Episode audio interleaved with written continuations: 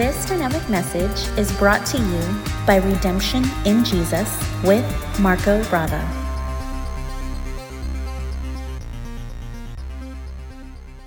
All right, so this morning I'd like to talk to you a little bit about our new life and identity in Jesus. Amen. We all know that we have new life and new identity in Jesus. At least I hope we do. Amen. Because what happens is, is that when we receive salvation in Jesus, that's exactly what we receive. We receive new life and we receive new identity. So, two things that we receive new life, new identity.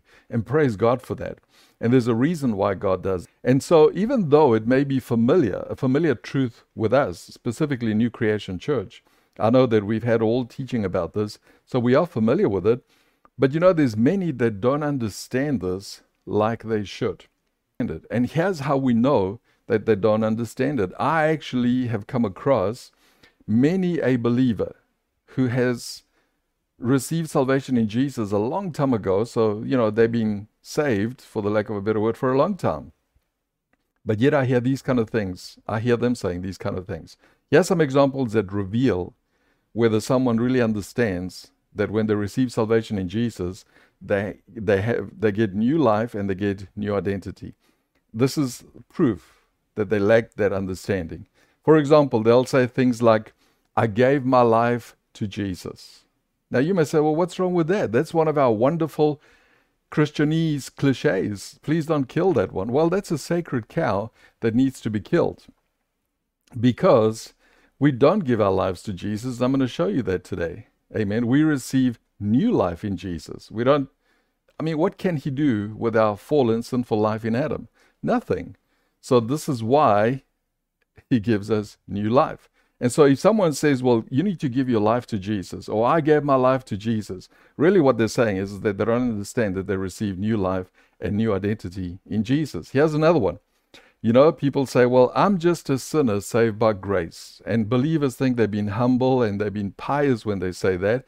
But when they identify themselves as a sinner saved by grace, though partially true, the grace part, by saying that they are still a sinner, they are actually revealing to us that they don't understand that they received new life and new identity in Jesus. In actual fact, this morning, early, I was up early praying, and uh, you know, I've, I've got these different podcasts that I listen to, and uh, sometimes it's to do with the news, with interviews, and I was catching up on one that I needed to.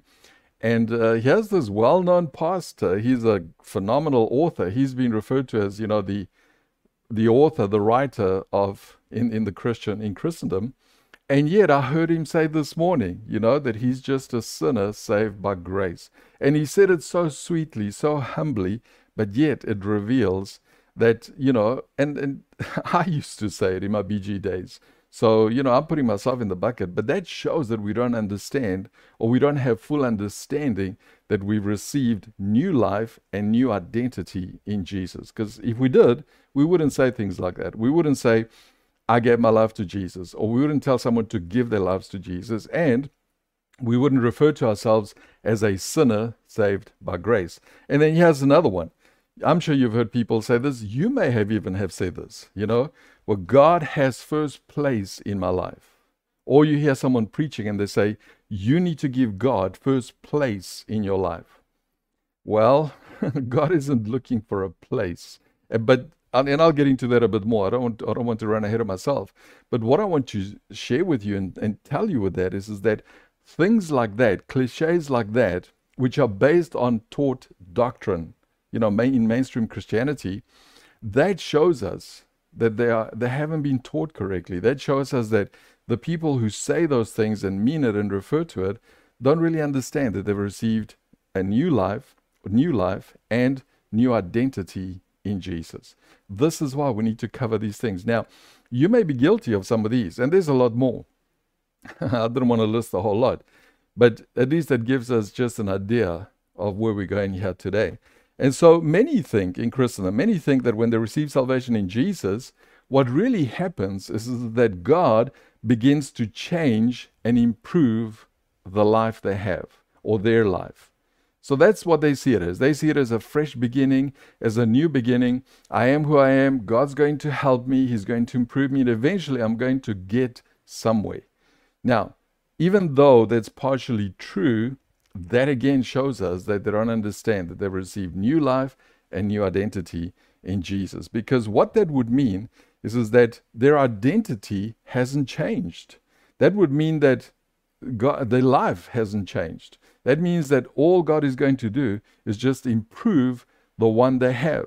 God is going to improve the life they have, and He's going to improve the identity they have. And sadly, the identity we have before receiving salvation in Jesus is the identity of Adam, fallen Adam, sinful Adam. And that's the life that we have. And so, you know, someone who thinks, well, God is just going to help me, change me, improve me, they're still identifying with that new that that identity and that life. And again, that reveals to us that we don't fully understand the subject or the truth, the revelation. And so that means that all, that also would mean that we are stuck with the identity we have in fallen Adam. And I'm telling you, I refuse. I don't want to be stuck with the identity that I have in Adam. Because if Adam, who fell and was sinful after the fall, and we are his natural descendants, then you know, we are fallen beings. I don't want to be stuck with that identity in Jesus. It's not going to help me. And sadly, you know, in traditional teaching kind of conveys that, sadly. And so, I mean, if you think about it, if we were to think that way, what it would mean really is, is that we still need to evaluate our standing before God on the basis of our merit and our performance. Because if we still have the life we had in Adam, if we still have the identity that we had in Adam, it means that now we need to do our very best with Jesus and the help of the Holy Spirit and salvation. We need to do our very best to try and prove to God that we are changing, that we are worthy, that we should be acceptable, and He should evaluate us differently. And really and truly, all that does is it leads into a legalistic relationship with God. In other words, I'll do in order to get. And if I don't do, I know that I'm not going to get. And that's not the way God wants it to be in Jesus in the new covenant. Amen. And so, also, the other thing that I want to point out is, is that we cannot derive our identity before God, our life before God. We cannot derive it from the way we look, from the way we feel, from the way we think and from the way we choose. We can't define our life before God, our identity before God, on the basis of our achievements and our externals and the way we look, we feel, and think and choose. Really, what I'm talking about is, is our physical body, our body, and our soul. Our soul consists of our will, mind, and emotions, our feeler, our thinker, and our chooser. We cannot derive our identity from that and our life before God on the basis of that. No, we cannot. When we receive salvation in Jesus, God gives us new life and new identity. Praise God. Amen. And it's a life and an identity that supersede the life and identity that we had in fallen Adam. Amen. Praise God. Now I know that I'm saying a lot, and I'm going to show you all the scripture to prove that. Now, at the same time, I want to point this out to you that Satan likes nothing more than for believers to live in ignorance about the new life and new identity they have in Jesus. If Satan can, can keep a believer from realizing and living in the new life and identity that they have in Jesus, He's got them where He wants them. He'll be happy. They can, they can say they're Christians. They can go around saying that they gave their lives to Jesus and uh, what else did I say? They gave the life that they're sinners saved by grace and that God has first place in their life. He doesn't mind doing all that as long as they never come to the realization and the revelation that they actually have new life and new identity. Because when they do, he's in trouble. Now all of a sudden he's he is powerless, he's defeated. But as you know, if we give him the power, if we give him the room, he will take it. And so, you know, he loves nothing more than for a believer to be in ignorance about their new life and identity in Jesus. And so, if He can keep you in the dark or neglecting your new life and identity in Jesus, He's happy because then He will try and get you to live a defeated life, even though you are victorious in Jesus. And this is why he attacks it. This is why he comes up with all kinds of doctrines and he prevents the teaching of this uh, in the body of Christ, or he tries to anyway. You see, here's the thing. And the best way that I can liken it is to identity theft. Now, none of us enjoy identity theft. And if you've been a victim of identity theft, well, you know what that's like. You know what that feels like. You know what it, it's, it's a horrible way. I actually uh, met someone who had their identity stolen as, as a young 20, 20 something year old. And she's my age, so she's 50 something. And you know that to this day, even if she wants to just make a simple transaction, sometimes there's a block, there's a stop. And even though she got lawyers and she's tried to clear the whole thing and everything, it's still there in the background. And at times it creeps its ugly head and brings unpleasantness into her life. So identity theft is not something fun. And you know, just for interest sake, I was looking and I Googled it yesterday, you know, just what the statistics are on identity theft in the United States. Do you know that on average for the last few years, 15 million, 15 million, that's about almost 5% of the US's population. 15 million people a year on average become victims of identity theft. In other words, someone steals their identity and then they go and get credit cards, they buy things, they they find ways to get money with their identity and destroy and ruin the person's credit and life in the in, in the process. And so 15 million. And you know what the estimated value is of that? 50 billion a year. 50 billion US dollars through fraud are gained by people who steal someone else's identity. So it's it's a state, sad state of affairs. It's just not the kind of thing we want around. This is why, and this is my opinion. So do what you like with it. But I always encourage people. You know, encourage you as believers. Get some form. Yes, we trust God. Yes, we believe God. But get some form of protection on your credit. You know, I know that with us, we have this company who for a small fee a month gives us protection. And whenever there's a query, whenever anything happens with our credit, with, they monitor it all the time. The minute there's something, it sends us a quick alert and lets us know. So we can go in and check and phone the institution and stop it or whatever it is. And so it's good protection. And so I don't want to promote any specific one, but I'm just telling you there's many out there and I encourage that strongly. But again, that's my opinion. But anyway, without diverting too much from what we're sharing here today, you know, the devil, in the same way, just like evil is behind identity theft, well, evil is behind trying to steal our identity and our new life in Jesus. Because if he can steal it, if he can steal us away from it, then he's going to have us living in a dreaded way, but yet we hang on because we love God and we want to be in heaven one day. So you know, don't let him steal your new life, the revelation of your new life and your new identity in Jesus. He can't steal your new life or your identity, but he can steal the revelation of your new life and identity. Don't let him do that. Amen. So, the more you and I know or discover about our new life and our new identity in Jesus, the more we will live in it, but also the more we will learn to protect it because it is so easy to just drift from it. And so, let's have a look at Romans chapter 6, verse 3 to 6. Let's get into some of the word here and see what God has to say. So, Romans chapter 6, verse 3 to 6 from the King James. It says, Know ye not, in other words, make sure you know this, that so many of us, so uh, no, that so many, yeah, so many of us, as were baptized into Jesus Christ, were baptized into his death.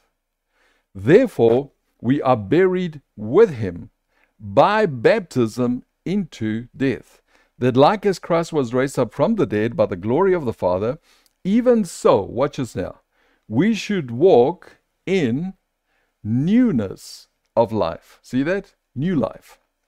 For if we have been planted together in the likeness of his death, he shall be also, we shall be also in the likeness of his resurrection, knowing this, that our old man is crucified with him. That's who you were in Adam. That the body of sin might be destroyed, that henceforth we should not serve sin.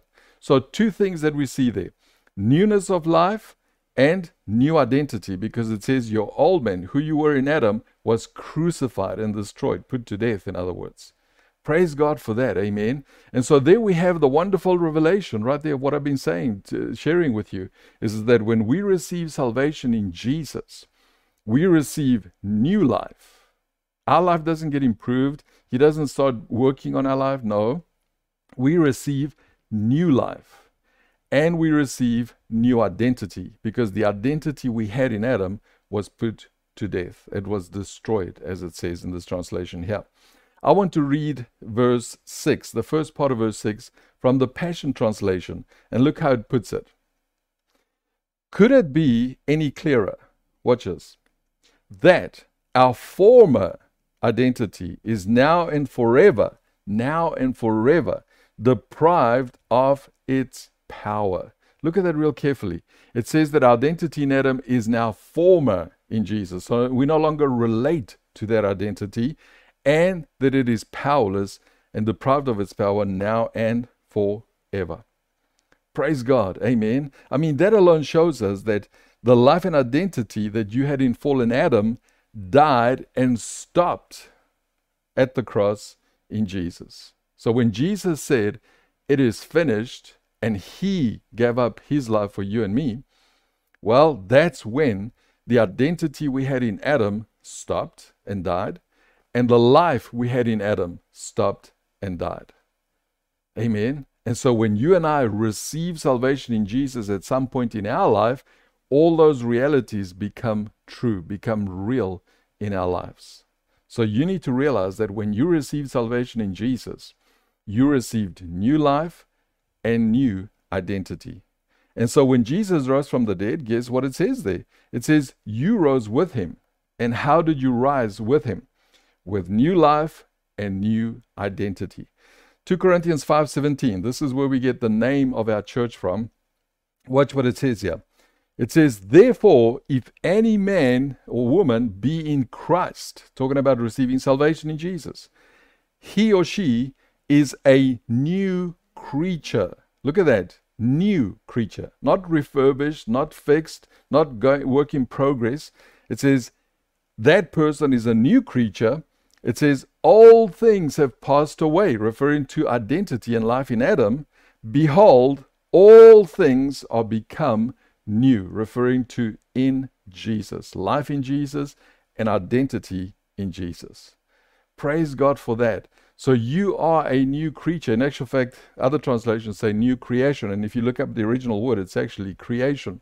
We are a new creation. This is why we are new Creation Church. It actually should be called New Creations Church because we're all there. Amen. But anyway, so let me show you that same verse from the New Living Translation.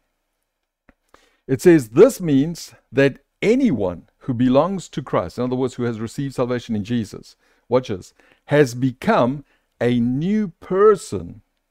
The old life, talking about in Adam, is gone. A new life, talking about in Jesus, has begun. Explains it to us a lot clearer, doesn't it? So you can see from that that when you receive salvation in Jesus, the realities that happen at the cross become yours. And what that means is that you receive new life. You become a new person. You're no longer associated or related to Adam. This body may be because it's the result of that, but that's it. That's where it stops. You don't have his life anymore, you don't relate to his life, and you don't relate to his identity anymore. We see that real clearly. Amen. So, yeah, even though we still live in this earthly body, and yes, we do make mistakes sometimes, and anyone who says they don't, they're lying, because we all make mistakes in this body. But that does not alter our new life and our new identity in Jesus. I know that mainstream teaching will tell you otherwise, but that's not gospel truth.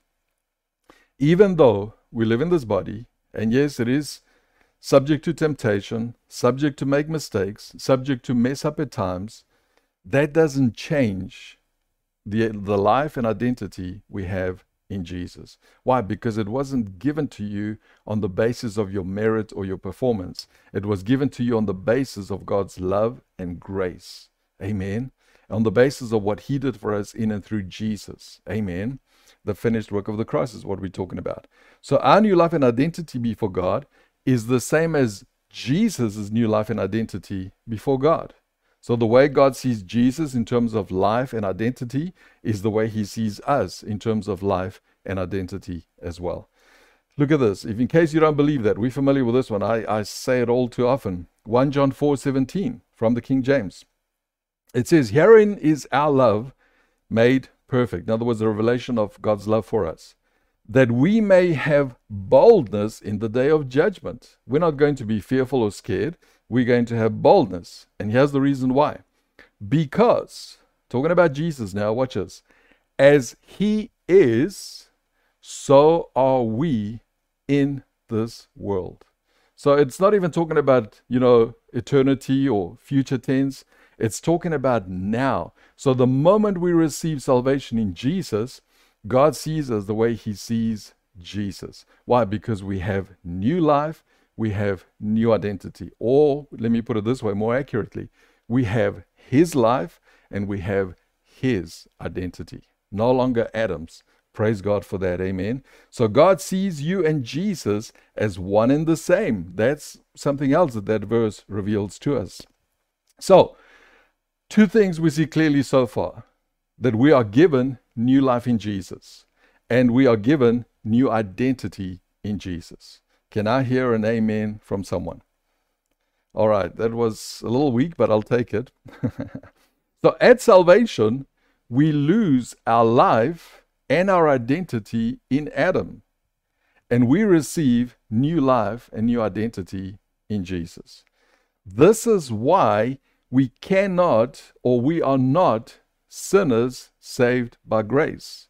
Because by saying that you are a sinner saved by grace, it means that you don't have revelation, that you have new life and new identity. You're still connecting with sinful Adam. That's why we cannot say that. And that's why we don't give our lives to Jesus. He, God can do nothing with our sinful, fallen life in Adam. That life that identifies with Adam, God can do nothing with it. It cannot enter heaven. This is why he puts it to death. He put it to death at the cross. And this is why we were resurrected so we can receive new life in Jesus. So we don't give our life to Jesus or to God. It dies. It died at the cross. It dies when we receive salvation in Jesus. We receive his life. Amen. So instead of giving anything to God, we receive something from God. Amen. Now that might be a minor technicality, and some of us might like the cliche, and we, you know, because it makes us feel like we're speaking good Christianese. But come on, if we want to be biblically correct, then we need to say the right thing. Amen. We are not sinners saved by grace. We are new creations in Christ Jesus. We don't give our lives to Jesus, we receive the life of Jesus. Amen. And so at salvation, what God did is He took us out of the family of sinful Adam and placed us into the righteous family of Jesus, His family. Amen. Let's have a look at this. Let's go have a look at Colossians chapter 3 and verse 3 from the Amplified Translation. Talking about you. Watch what it says. For you, what's the next word? Died. I mean, what could it be any clearer? For you died to this world, and watch this, your new real life is hidden with Christ in God. So look at that real carefully. It says that who you were in Adam died in this world, to this world. And now you have new real life in Jesus, but then it says it is hidden with Christ in God. Now that hidden sometimes throws some off. They seem to think that, you know, what that means is, is that see we still we're still in this we, we're still in adam but somewhere deep down when god looks he can see through all the filters and see jesus on the inside of us you know? That's what they think it is. And so it makes them think that they still have the life and identity that they had in adam. It's just that somewhere deep down there you know the life and identity in jesus is hidden there somewhere Well, to help us clarify that, which is not what it says, because if you read that in context and study the, the original words, that's not what it's saying. So let's have a look at that same portion from the message translation, and it amplifies it real beautifully from the original. Watch what it says. Talking about Adam and Jesus, okay? Or in Adam and in Jesus. It says, Your old life is dead. I mean, that's it, it's done. Your new life, which is your real life, watch this, even though invisible to spectators, is with Christ in God, He is your life. Wow, pretty powerful, isn't it? So, what really this is saying, what that verse is saying, is that even though on the outside, people who've known you all your life, they still see the same person. So it's not really visible to them unless they're able to see in the spirit, see with their spiritual eyes. It says it's invisible to them that you have new life and that you have new identity. But that doesn't mean that it's not there because it is there, is what it's saying. Praise God for that. Amen. So, in other words, even though naturally speaking, others cannot see your new life and your new identity in Jesus, it is there. That's the point that he's making. It is there. He's giving us a certainty. And guess what? The one who needs to see it sees it. Praise God. Who are we talking about? We're talking about God. He's the only one that matters at the end of the day. He's the only one that needs to see that we have new life and identity in Jesus. And you know what? He sees it. So even though those on the outside, those of us who are in this world with us don't see it, God sees it. Praise God. Amen. And so God sees you in Christ and he sees Christ in you. That's another way you can put that. Praise God. So we are totally, totally in Christ. Praise God. And so, you know, the devil will try and tell you otherwise. Of course he will. But guess what? or oh, let me make a suggestion. The devil will try and tell you otherwise, especially when you make mistakes, especially when carnality shows up. He's going to try and tell you, see, maybe you didn't really receive salvation in Jesus. Maybe you're not really saved. You know, maybe you didn't give your life to Jesus. Maybe you're just a sinner saved by grace. Or, you know, you're not giving God first place. Well, whatever he tries to tell you otherwise than the fact that you have new life and new identity in Jesus, my suggestion is this don't make his problems your problems. You know, if that's what he wants to believe and what he wants to try and deceive you with, well, don't make his problem yours. Ignore it. You have new life, you have new identity, in Jesus. Amen. Let's read that 2 Corinthians 5:17 again from the Amplified Classic this time. It's going to just amplify and show us a little more here. Watch what it says here. Therefore, if any person is engrafted in Christ, the Messiah, watch this. He or she is a new creation. There it is. And then it amplifies it from the original.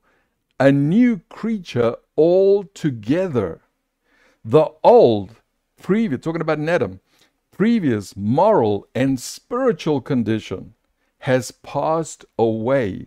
Behold, the fresh and new has come. Wow, pretty powerful, isn't it? I mean, it couldn't be any clearer than that. It says that we are a new creation. What does that mean? It means that we are something brand new. It says, altogether we're a new creation. And it says, who we were in Adam, that whole condition has passed away. It is gone. So a new creation means that we are something totally brand new. And I mean, that's what happens when someone genuinely receives salvation in Jesus. You can't describe it, you can't explain it, but something on the inside of you changes. And you know, and that's what that is. It's that born again, it's that rebirth experience that Jesus spoke about. That's why he said we must be born again you remember when he was speaking to Nicodemus, he said to him, You need to be born again. And Nicodemus said, How do I do that? I can't go back into my mother's womb. And Jesus said, No, no, no, Nicodemus. And I'm putting it in my own words. He says, There is natural birth and there is spiritual birth. And he said, This is why the spiritual birth is a rebirth, because you were born into fallen Adam, sinful, and now you need to be reborn so you are given new life a new identity in Jesus. That's what he was talking about. Same thing. And then uh, in Colossians 3, verse 4, we read through earlier, but let me show you verse 4 from the Amplified Classic. Watch what it says here. It says, When Christ, this is so powerful. Who is our life? So he doesn't just give us new life, he actually is our life, which is our new life. So when Christ, who is our life, appears, then you also will appear with him in the splendor of his glory. In other words, when Jesus returns, when we see him again, we are going to see him with his life. And then you and I, if we're still alive, will be completely transformed at that point in time. Or if we come back with him, people are going to see us the way we are in Jesus with our new life and our new identity. And that's what the author is saying here. He is your life because that is what you are now and forevermore. You have new life and you have new identity in Jesus. Amen. So without Jesus, I mean, think about it. We would have no real life or identity before God. We would still be in Adam, and that is doomed. That is damned. That is, I mean, there's no hope, right? So praise God for Jesus. And so that's the reason why, because we just we just saw it now. Let's put it back on the screen if we can, that one. Notice when Christ, who is our life. So he doesn't just give us something, he is our life. Can you see that? This is why we cannot say God has first place in your life. Because when you say that God has first place in your life, you, it means that you don't have revelation that He is your life. Because if He is your life, He doesn't need a place. He's not looking for a place because He is your life. Isn't that so? I mean, I hope that that makes sense. This is why, even though it's a, a great cliche, you can't say, ah, you know, my aim is to give God first place in my life. What you're saying is, I don't believe He is my life.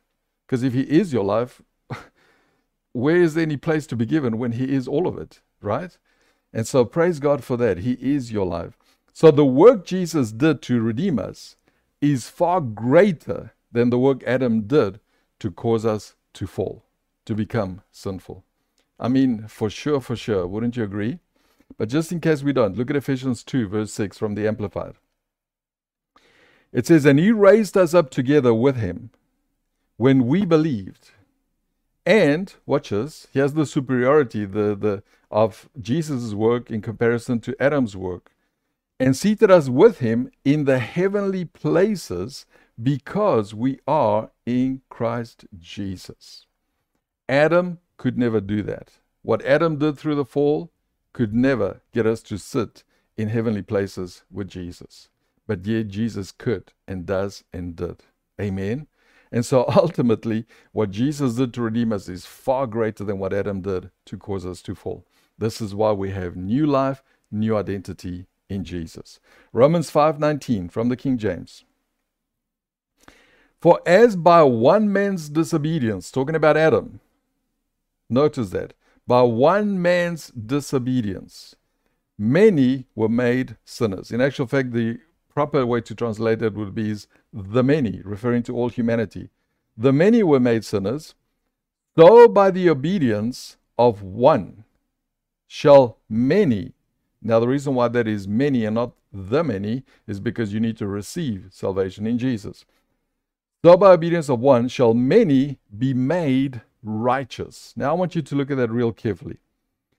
When Adam disobeyed, all of humanity suffered because of that, was affected by that. But yet, when Jesus obeyed and went through the cross, those who receive salvation in Jesus, it says, when they do, they become, they are made righteous. So he makes us righteous when we receive salvation in Jesus. Amen. So, based on what we've just read in, what I've just said about it, listen to these two questions carefully and tell me what you say. Tell me what your answer is, okay? According to that, how many sins did it take for you to become a sinner? And a drum roll. well, the answer is none, zero. You know why? Because Adam is the one who disobeyed and he fell, he became sinful. Therefore, the rest of us who were born through him, or, you know, going tracing back, because we all do, tracing back to him, We were all born into sin. The psalmist says, You know, I was conceived in sin and I was born a sinner. That's why, because that's the identity and the life we now had. We had fallen, sinful life and identity. So, how many sins did it take for you to become a sinner? None. It was Adam's sin that made you and I a sinner, right?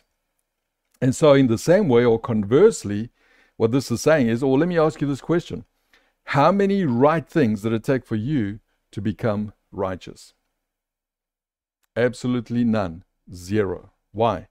Because you were made righteous in Jesus. And that's why it says, the one man, he disobeyed and it affected all of us. But there is one man who obeyed, and all those who receive salvation in him are made righteous. So you can see that righteousness doesn't come to you on the basis of your merit, of your performance, of your doing. It comes by faith, receiving it, you know, receiving salvation in Jesus. You are made righteous. That's how you receive your new life and your new identity in Jesus. Amen. So nothing you do makes you more righteous than you already are. Did you hear what I said? Nothing that you do, let me add this, that you don't do makes you more righteous than you already are. Now, if for any reason you're reading into that that I'm saying it's okay to go and sin and do wrong, you've got me wrong. you need heart surgery. You need conscience surgery, quite honestly. And I'm, you know, I'm speaking to all of us here. But the point is, is, is that nothing we do can make us more righteous than we already are in Jesus. When we receive new life, new identity, that's who we are. You know, just like when you were in Adam, you could be the best sinner out there. Uh, you're still a sinner. Well, it's the same thing with new life and new identity in Jesus. You can be the worst righteous person, but you're still a righteous person. Amen. Because it's not on the basis of our merit or performance. So your, your new life and identity before God does not depend on your merit or performance. Amen. So that means that all we do for God, we do it because we have new life and identity in Jesus. We don't do it because we are trying to get new life and identity in Jesus. Amen. I'm talking about things like reading our Bible. We don't read it because we're trying to get anything. We do it because we are. We have new life, we have new identity. That's why it's my nature to read my Bible, to give, to tithe, to support my church, to love others, to pray, to um, whatever we do for God, to serve, to all these things. We do all that because we have new life and identity in Jesus, not because we're trying to get it. Amen. So God does not look at you at who you were in Adam to evaluate you. That's something else we can conclude here. What he does is he looks at who you are in Jesus to evaluate you. Amen. Because remember, as he is, so are we. So he looks at Jesus to evaluate you. Praise God for that. You see, that's new life and new identity in Jesus. And so let's have a look at Ephesians chapter 4, verse 23 and 24 from the New Living Translation. It says, Instead, let the Spirit renew your thoughts and attitudes. So let Him fix your stinking thinking, is what He's saying. I'm putting it in my own words. Then He says, and what it's about put on your new nature. See that? New nature. Created to be like God. Watch this. This is what this new nature looks like truly righteous and holy. Notice that is what our new nature is, not what it's going to be. That is our new nature. It is truly righteous and holy. So, guess what? You are truly righteous and holy. You see, holiness cannot be achieved because if it could, then we wouldn't need Jesus. Righteousness cannot be achieved because if it could, we wouldn't need Jesus and the finished work of the cross. It is because it cannot be achieved because of the life and nature we had in Adam, we could never be righteous and holy before God. This is why he puts it to death and that life is gone and he gives us new life, new identity so that we can be made righteous and holy. And knowing that we are righteous and holy in our new life and our new identity in Jesus, then flows righteousness and holiness out of us because that's our nature. Amen. Praise God, praise God. And so ultimately, I encourage you to live by your new life and identity in Jesus. That's what we see here so far. Now, real quick, to come to an ending here, I want to share with you three ways that the devil tries to get us to forget our new life and identity in Jesus. Three ways, and I'm sure there's many others, but these are three of the most common, I would say. And, and I share this from my own life too, because that's what I have seen in my life. Three ways that the devil tries to get us to forget that we have new life and new identity in Jesus. Number one, through the accusation of sin. Whenever we mess up, whenever we make mistakes, whenever we fall short, he is sure quick to come and accuse you of that sin. Now, did it happen? Yes.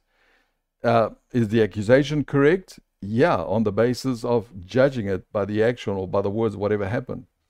But at the end of the day, his aim is to get you to define yourself on the basis of the shame, guilt, and condemnation that that mistake, that sin, that mess up brought as a result. Now, I'm not saying it's okay to go and do wrong. We need to try and avoid that the best we can and trust God ultimately. But our righteousness, our life and identity is not on the basis of that, as I've said earlier. And so when you do mess up, when we do fall short, He's going to be the quick to accuse you of it. So why? Because He wants you to walk in shame, guilt, and condemnation. And now all of a sudden you begin to define yourself to God and before God by that shame, that guilt, and condemnation. And that is how He steals away the revelation of new life and new identity. Don't let Him do that. Amen. Just thank God and say, Father, thank you for forgiving me at the cross for all of my sin, past, present, and future. I'm sorry that I did that. Thank you, Holy Spirit, for helping me do better next time. But thank you. And, and you speak from a place of new life and new identity in Jesus. So that's the first way that he tries to get us to forget it, uh, about our new life and identity in Jesus. The second way that he tries to do that is through criticism and judgment for not measuring up. In other words, you know, he still tries to put you under the law and show you where you failed to measure up and where you failed God and where you were not what God expects you to be. And so he criticizes you, he judges you. Oftentimes he uses others to do that. And so, you know, he, that's what he'll try and do. He'll try and get you to forget about your new life, your new identity in Jesus by criticizing you and judging you for not measuring up. And of course, his aim is to make you feel inferior and unacceptable to God.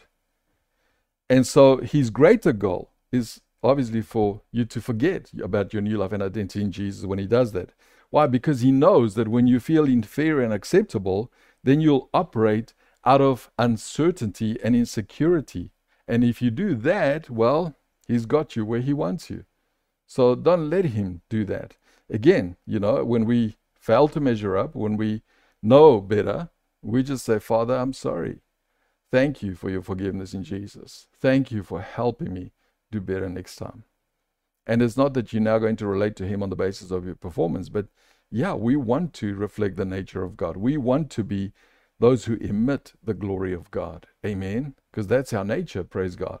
So, the third way that the devil tries to get us to forget about our new life and identity in Jesus is, is that when we are most vulnerable as a result of discouragement or disappointment. You know, generally, and especially if we've been trusting God and His promises for the longest time, and we don't see the results, we don't see things happening like they should, we, they don't happen when we want them to happen, well, let's face it, we, we hit a low. And when we are there, when we are at our most vulnerable, because now we're trying to deal with disappointment and discouragement, that's when he comes in to try and get us to forget about our new life and identity in Jesus. I mean, let's face it, we all face adversity. We all face problems and hardships. And at the end of the day, he targets you when you are at your lowest. He kicks you while you're down. Why? Because he wants you to doubt your new life, your new identity. See, if you had new life and identity, this wouldn't be happening to you. And I'm thinking, okay, well, Jesus himself faced all these things, and he said that we will face trials and tribulations.